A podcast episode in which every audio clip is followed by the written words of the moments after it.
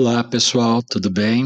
Sejam bem-vindos à nossa última aula. Hoje nós temos dois conteúdos para fazer. Habitualmente eu separo as aulas em tópicos, né?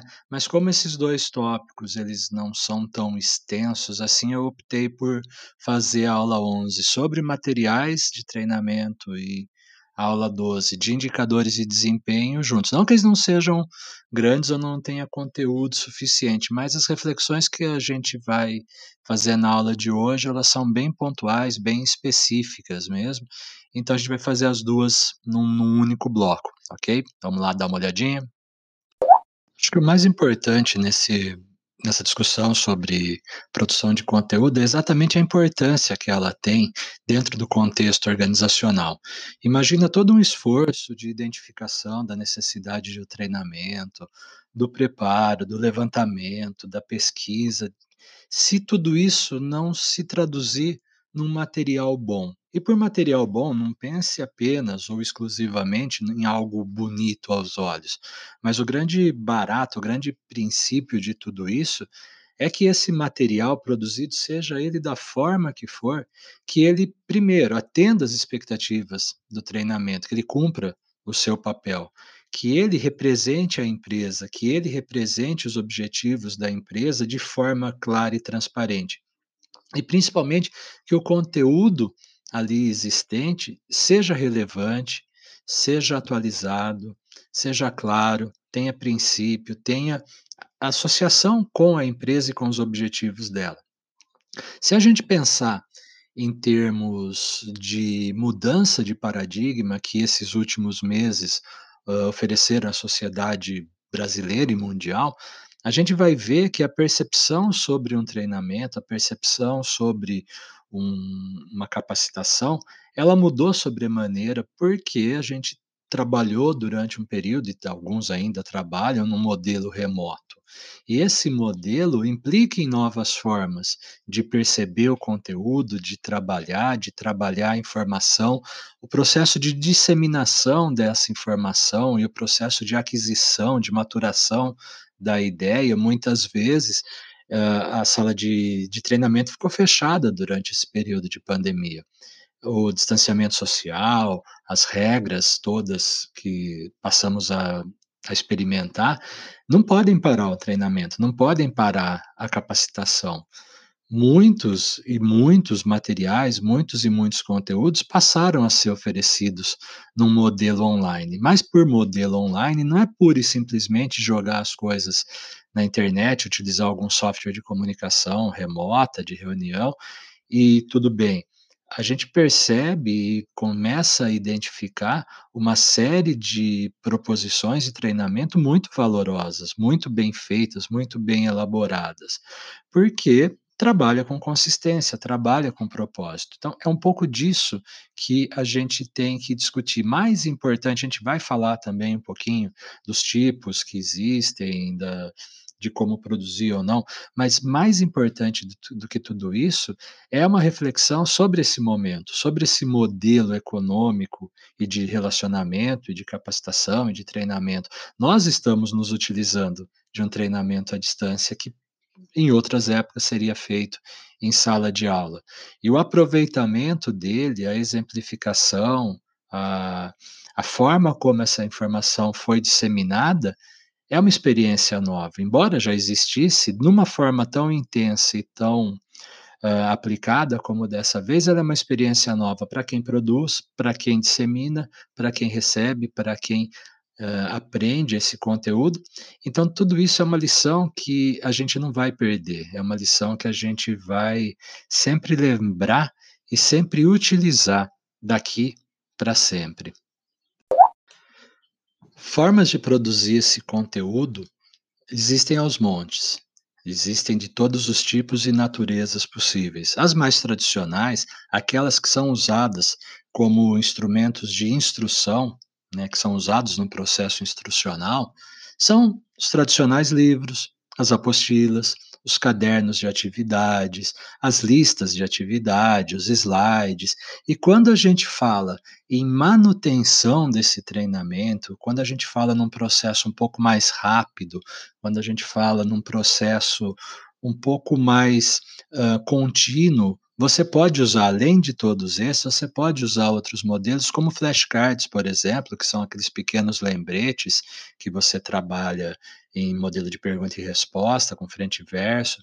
A produção de vídeos também é sempre muito bem-vinda, e hoje, com a capacidade dos equipamentos, de um, celular, por exemplo, e o barateamento desses processos e as ferramentas de edição existentes permitem nos fazer vídeos com qualidade superior, com qualidade uh, quase profissional mesmo, quiçá, às vezes até profissional. Uh, a criação de podcasts para divulgar e disseminar conteúdos, o uso de TVs corporativas, aquelas TVs que sistematicamente vão passando mensagens pela empresa, sobre a empresa, o uso de rádio corporativo também é um outro modelo de comunicação, de manutenção que nós temos. Então, a, o limite aqui é a sua criatividade. Não, esses aqui são os mais tradicionais, aqueles primeiros que a gente pensa quando da elaboração de um treinamento, de um, de um programa de capacitação, mas a, a quantidade de materiais possíveis e a forma recursiva como eles se apresentam é interessantíssimo, né? E você vai descobrindo, e quanto mais você pesquisar, mais você vai descobrir ferramentas e aplicativos que há pouco tempo sequer eram pensados, né? Então é muito é muito bom, é muito recursivo. E o meu principal conselho para você é exatamente esse: seja curioso, seja xereta, porque você vai descobrir formas diferentes de fazer um treinamento de, de, de, um jeito muito mais simples, de um jeito muito mais barato e de um jeito inovador e efetivo. Vale muito a pena uma pesquisa detalhada e criteriosa sobre as N possibilidades que o mercado nos oferece. Provavelmente um dos mais utilizados são os slides, né, com os Prezi, PowerPoint ou qualquer outro software uh, de edição, os mais tradicionais que nós usamos em treinamento são os slides. Mais importante do que a, a dinâmica dele, a estética dele, que óbvio tem que ser agradável, tem que ser limpo, tem que ter tópicos e tudo isso. Eu acho o grande desafio da, da, da utilização dos slides, e é isso que as pessoas precisam uh, entender é a boa utilização dele, né? ou seja, leitura prévia dele, conhecimento prévio, noção da, da sequência. Por isso que o plano de aula, o plano de treinamento, ele é fundamental para isso, porque você já sabe mais ou menos o que tem. A coisa mais deprimente que existe é você ir para uma apresentação, seja acadêmica, seja profissional, e a pessoa lá na frente fica lendo um slide. Para ler, a gente mesmo poderia ler, não precisa alguém ler para a gente. E às vezes a gente lê até melhor do que quem está lendo lá na frente. Então, isso é algo extremamente depreciativa ao seu trabalho, depreciativa a um trabalho de treinamento, porque quando você projeta muita coisa num slide, é óbvio que as pessoas vão ler. E se você for ler sobre o que está sendo projetado, fica muito cansativo, fica muito enfadonho. E aí uma boa informação, um bom conteúdo, às vezes se perde por isso. Equilíbrio com cores, equilíbrio com disposição, com imagens também ajuda, também é importante. Um ponto que eu considero fundamental é você ter uma noção de quanto tempo aquela apresentação vai ter. Isso é bom, cronometrar slide a slide, imaginar-se falando, interagindo, para você ter uma noção exata sobre tempo e, ao chegar na metade desse, dessa apresentação, saber se você está dentro do tempo planejado, se você está adiantado demais ou se você está atrasado demais, para poder ter o controle, o gerenciamento sobre tudo isso. Eu costumo dizer que sempre que menos é mais, menos texto, menos cores, menos ilustrações, elas acabam deixando o slide de uma forma um pouquinho mais clara. Às vezes é inegável, às vezes a gente precisa de, de volume, precisa de informação, mas tenha liberdade. Eu costumo, nos meus slides, uh, você pode ver que tem alguns tópicos aqui, algumas coisas, e eu estou falando sobre elas, mas eu não estou preso sobre elas. Então, se dê liberdade ou dê liberdade para a pessoa que está produzindo esse material poder falar, poder explicar, da forma dela. E não apenas ler, não, não coloque tudo no slide, porque você vai ficar dependente dele. E aí você vai ficar olhando para ele toda hora para ter certeza, para se garantir que falou tudo o que estava lá. O importante é que ele te dê guias, que ele te dê tópicos, informações daquilo que você deve desenvolver. Uma vez que você está fazendo uma apresentação e você conhece o conteúdo, você tem liberdade para falar, para exemplificar, para trazer novas referências, para interagir. Então, se dê essa liberdade, porque senão o slide vai ser um martírio, vai ser aquela coisa de ficar nervoso, de ficar incomodado, de ficar dependente, que qualquer interrupção, qualquer erro, qualquer situação inesperada, ela arrebenta com a, com a tua estrutura de treinamento. Isso é muito ruim, né? Isso é perceptível para a audiência e denigre a sua própria apresentação, por melhor que seja o conteúdo, por exemplo. Quando o assunto é produção de conteúdo escrito, de material impresso, uma coisa que tem sido muito utilizada hoje é aquilo que a gente chama de comunicação dialógica.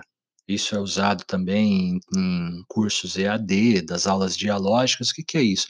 É um conteúdo que conversa com a pessoa.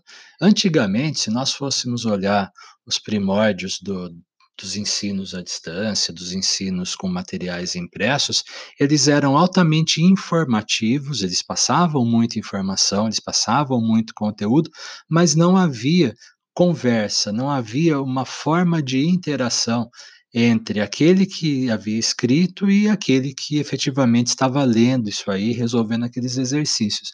Então, é importante que no desenvolver esse material a ser impresso, exista uma comunicação, como se fosse realmente duas pessoas, um instrutor e um aprendiz, conversando sobre aquele assunto. Por exemplo, aqui, nesse modelo apresentado aqui, você tem uma estrutura de apoio para desenvolver esse material.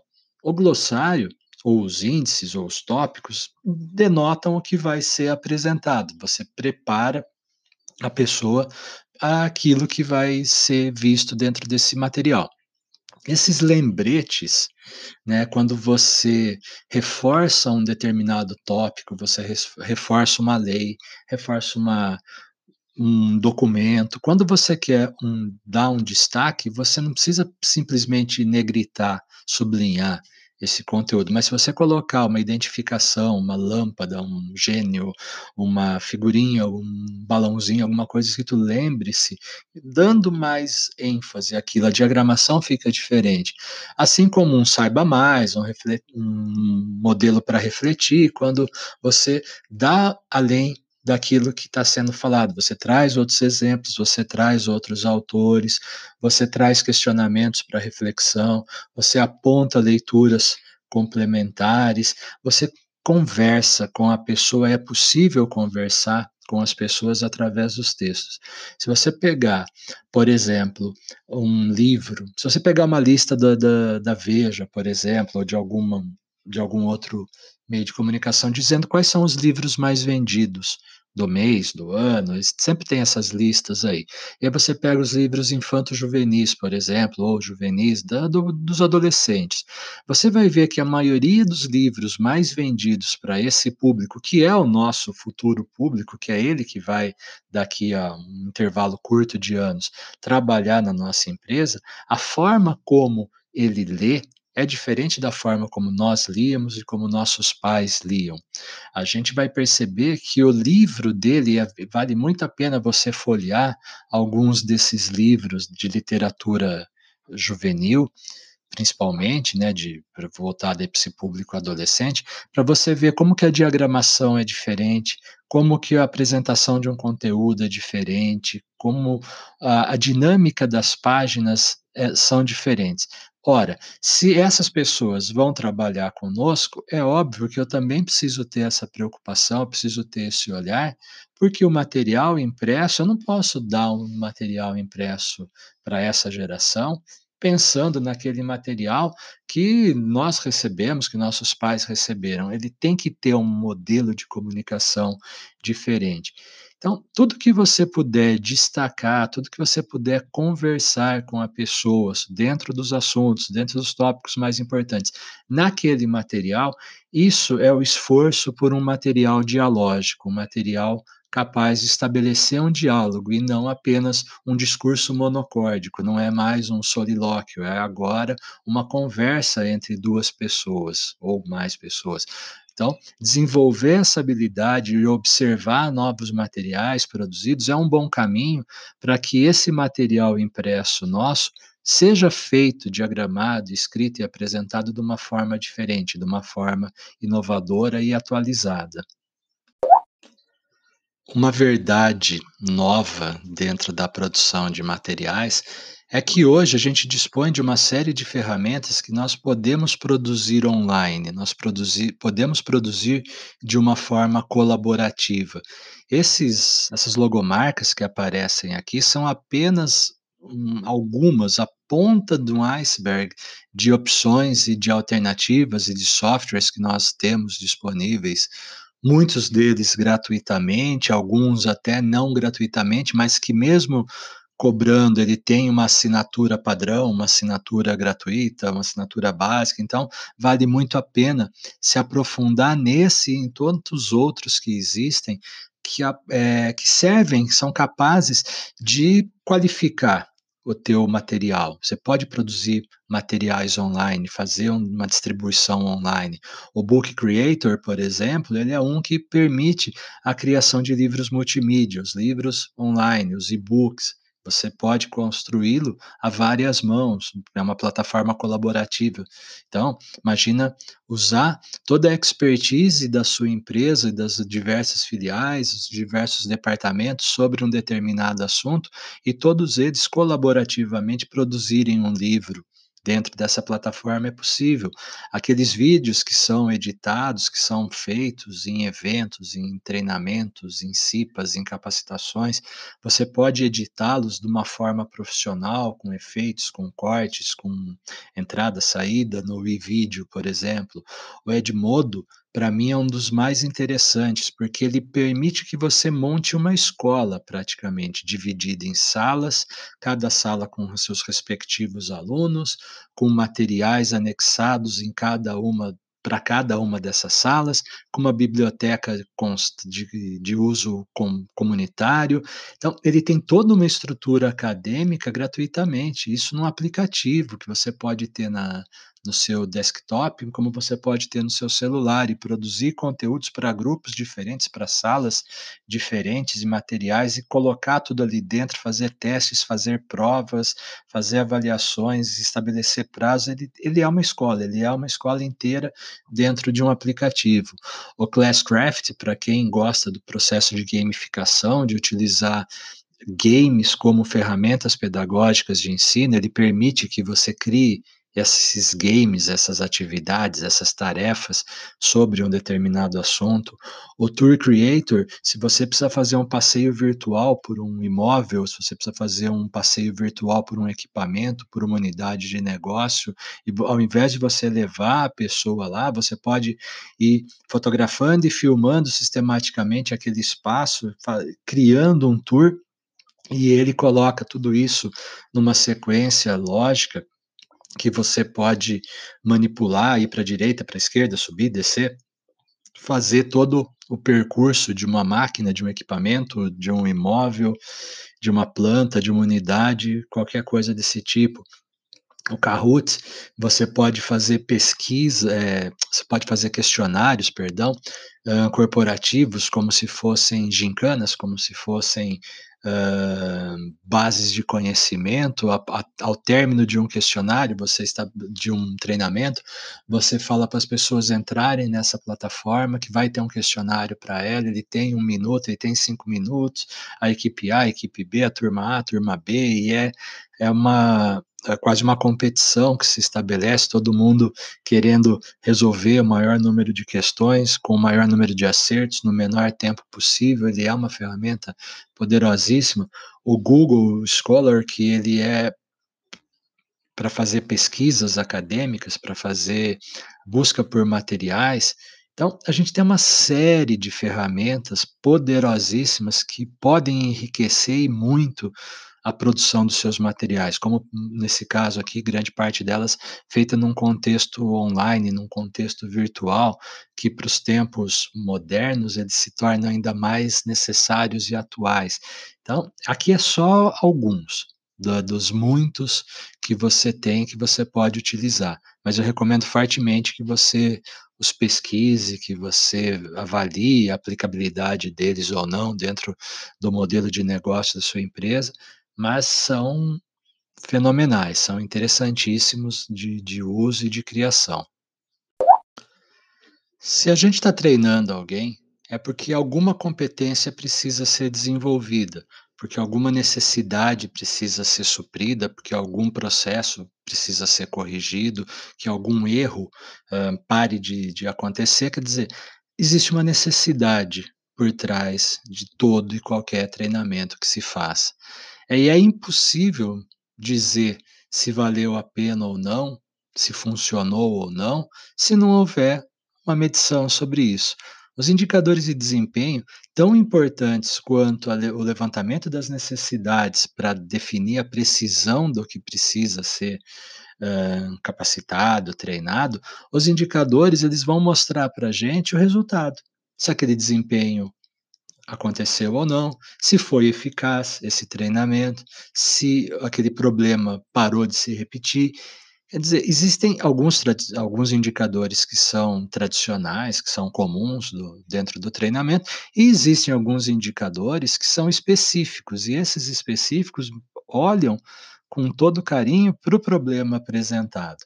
Então, medir isso aí é uma condição obrigatória dentro do nosso processo de, de treinamento, e ele é a cereja do nosso bolo, porque é aqui que eu vou provar que o treinamento foi bem feito, que o conteúdo funcionou, que o instrutor era capacitado, que a comunicação foi assertiva, que os objetivos foram alcançados, que a empresa alinhou-se àquilo que ela se propunha, que a missão foi respeitada, que a visão foi estimulada. Todos esses discursos organizacionais, eles vão se provar verdadeiros ou não a partir desses indicadores, a partir dos números que nós conseguimos extrair desse processo. E é isso que a gente vai pensar um pouquinho agora. Os mais tradicionais deles, né, aqueles que a gente pode usar em todo e qualquer treinamento, são esses aqui apresentados, como a taxa de adesão, por exemplo. Quando o treinamento não é aquela condição obrigatória, mas quando ele é oferecido, das vagas oferecidas, quantas vagas foram preenchidas, do X número de funcionários que eu tenho do determinado departamento, quantos efetivamente participaram. Da mesma forma, a taxa de abandono, quantos não terminaram o treinamento, quantos não completaram aquela capacitação, a reação dos participantes, a avaliação deles sobre o conteúdo apresentado, a média dessa avaliação de, de, do aprendizado, se valeu, se não valeu, o investimento em treinamento por pessoa, que é a somatória de todos os investimentos, dividido pelo número de participantes, para a gente ver quanto foi investido financeiramente, monetariamente em cada pessoa, o aproveitamento individual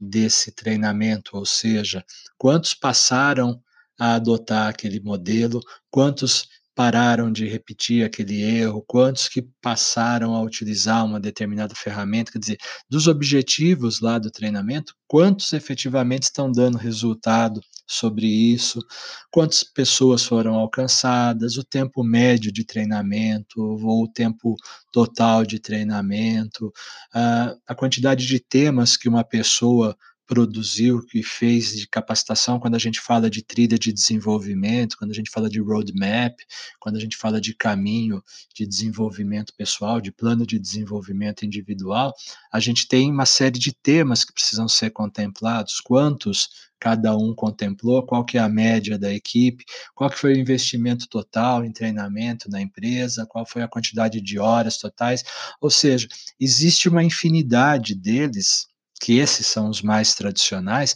que a gente mede o treinamento.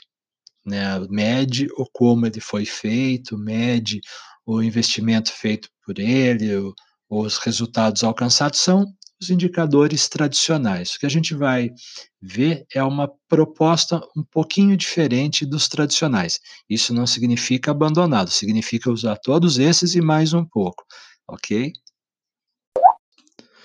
Um desses modelos é chamado de escala Kirkpatrick, que vem do nome do Donald Kirkpatrick, Kirkpatrick, que em 1959 criou esse modelo, essa base de avaliação aqui, que ele é totalmente fundamentado naquele modelo de administração sistêmica, né, de entender a empresa como um sistema. E basicamente se avalia quatro coisas: a reação, a aprendizagem, o comportamento e o resultado. Na concepção dele, já que está falando de abordagem sistêmica e de que a empresa é um sistema vivo, um organismo vivo, em que todas as partes se coadunam para oferecer um resultado efetivo, final, à empresa, o treinamento ele tem um objetivo, ele tem um resultado a ser alcançado. Para que esse resultado seja alcançado, eu preciso garantir, primeiro, que as pessoas gostaram desse treinamento.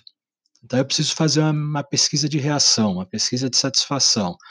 Segundo ele, a empresa ou o colaborador apenas vai praticar alguma coisa, apenas vai mudar um comportamento, apenas, apenas aprende de verdade se aquilo que lhe é falado é prazeroso, se aquilo é legal, se ele gostar daquilo. Se ele não gostar e ainda assim ele for obrigado a usar, ele for pressionado a usar, o resultado pode até acontecer, mas ele não é consistente, ele é sujeito a falhas, ele é sujeito a estresse.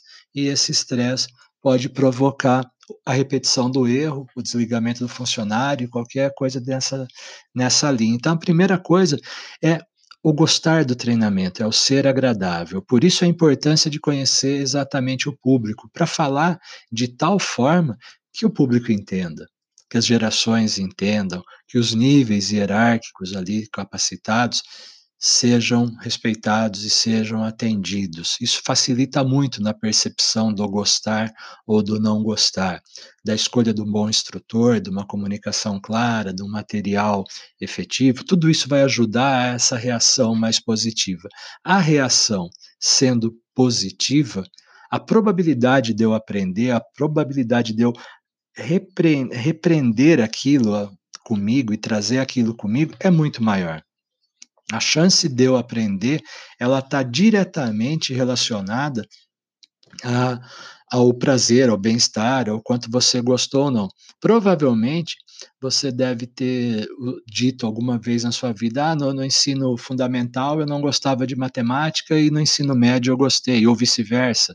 Né? No ensino fundamental eu gostava de matemática e depois eu não eu passei a não gostar. Por quê? Que você não gostou, ou por que, que você passou a gostar da, de uma determinada matéria. Muito provavelmente isso está atrelado à percepção que você teve do processo de aprendizagem, do treinamento que você recebeu ali, do professor que estava ali, da forma como isso foi exposto. Se foi bom, se foi legal, se foi prazeroso, a chance de você aprender e gostar é muito maior.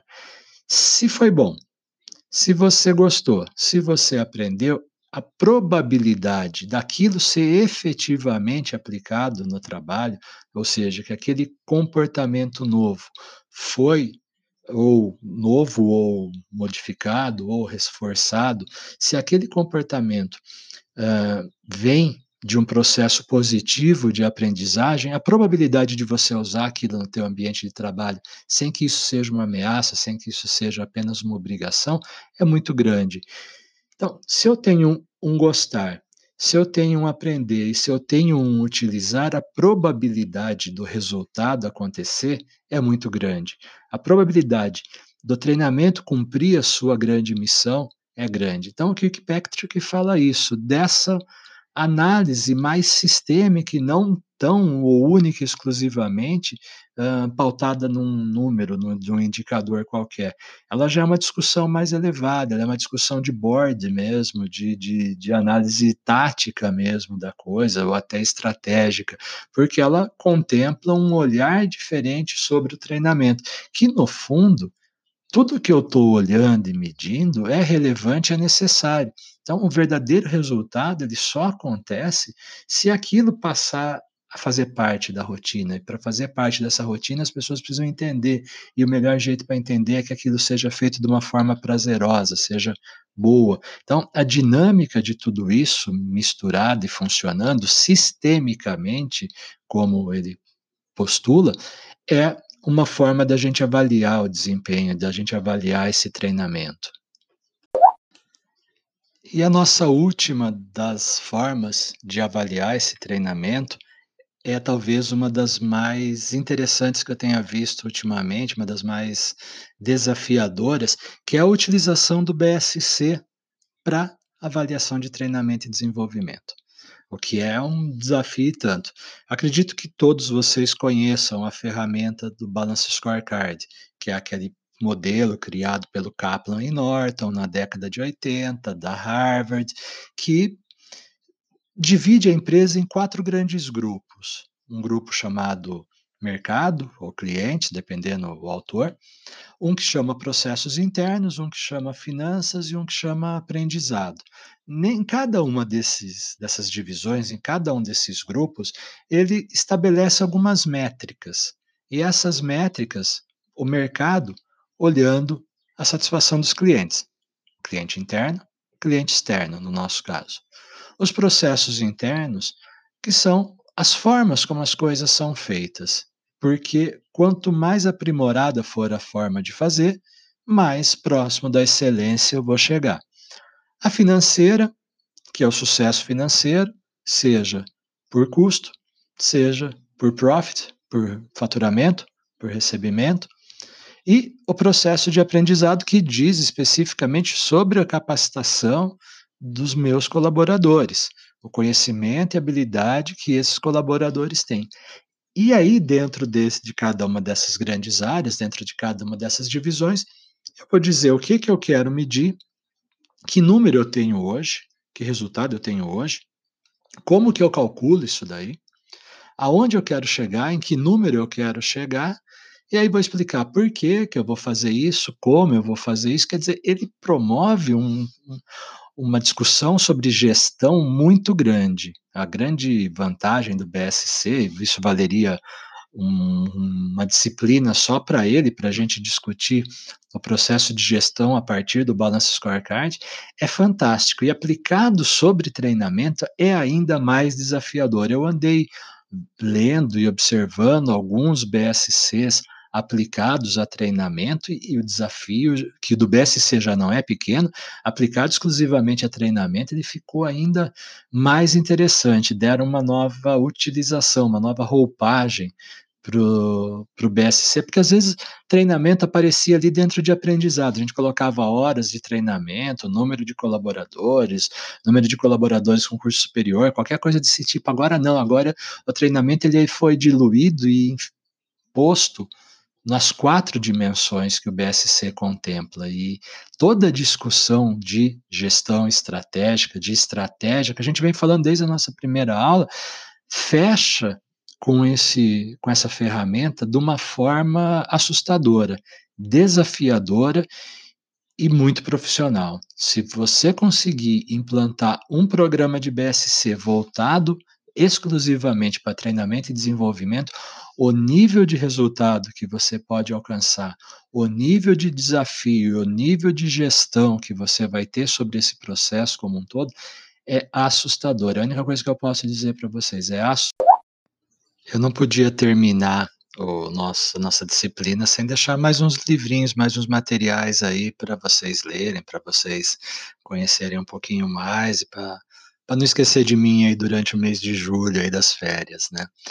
Uh, o primeiro deles, esse chamado Google for Education, é um compilado do Google com 80 ferramentas possíveis para turbinar a sua sala de aula. Obviamente que algumas são voltadas para o ensino fundamental, ensino médio, mas muitas delas, como aquelas que a gente falou no slide agora de pouco, estão de possível uso corporativo também. Então, ali ele tem 80 possibilidades, 80 ferramentas que a gente pode utilizar para que a nossa produção de conteúdo seja ainda melhor, que daqueles que eu apresentei são apenas cinco ou seis desse conjunto de 80. Então, um ou outro com certeza vai ser útil para você, para a produção dos seus conteúdos, para a utilização da sua empresa.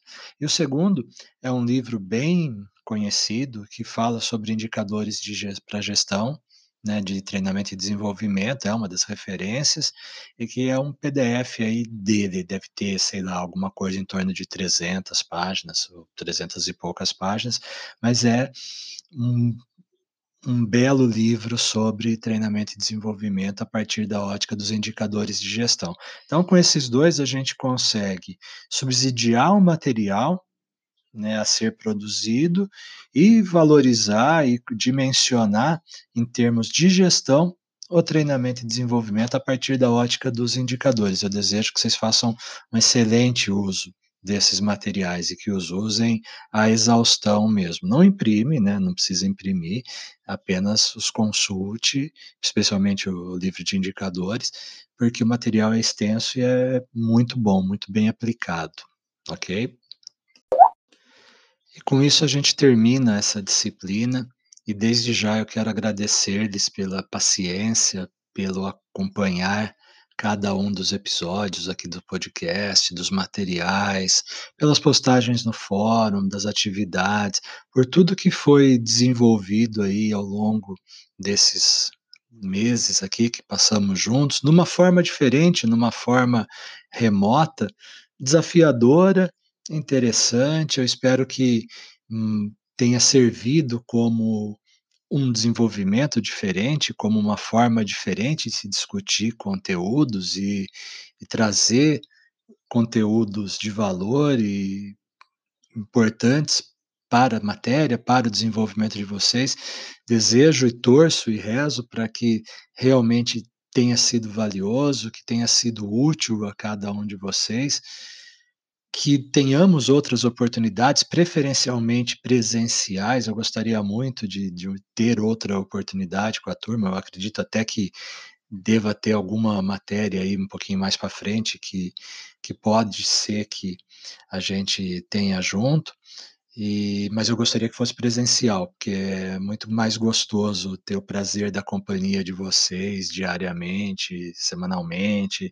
Me faz um bem danado, me energiza e eu sinto falta mesmo dessa dessa proximidade, dessa troca de experiências, né, que a gente tem das aulas presenciais, mas certo também de que fizemos da, da melhor forma possível, da forma mais honesta e digna possível também num outro modelo, né? A gente tem que entregar conteúdo, tem que fazer o possível para garantir que o processo de aprendizagem aconteça, para que o indicador de desempenho, o indicador de satisfação do, do, do, meu público, se assim eu posso dizer, seja grande que efetivamente aconteça. Eu espero ter contribuído para isso.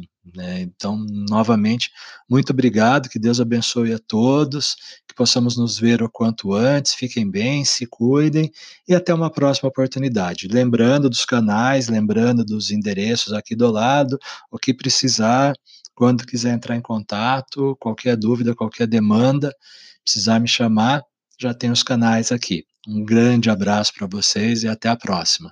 Abração.